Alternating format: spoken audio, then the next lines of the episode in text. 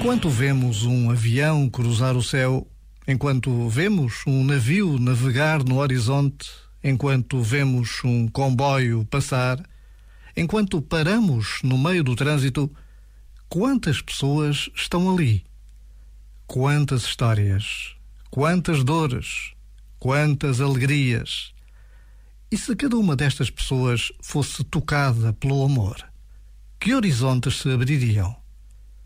E se cada uma destas pessoas se sentisse vista, reconhecida, cuidada por alguém? E se essa pessoa que lhes quer bem fosse eu? Já agora, vale a pena pensar nisto. Este momento está disponível em podcast no site e na app.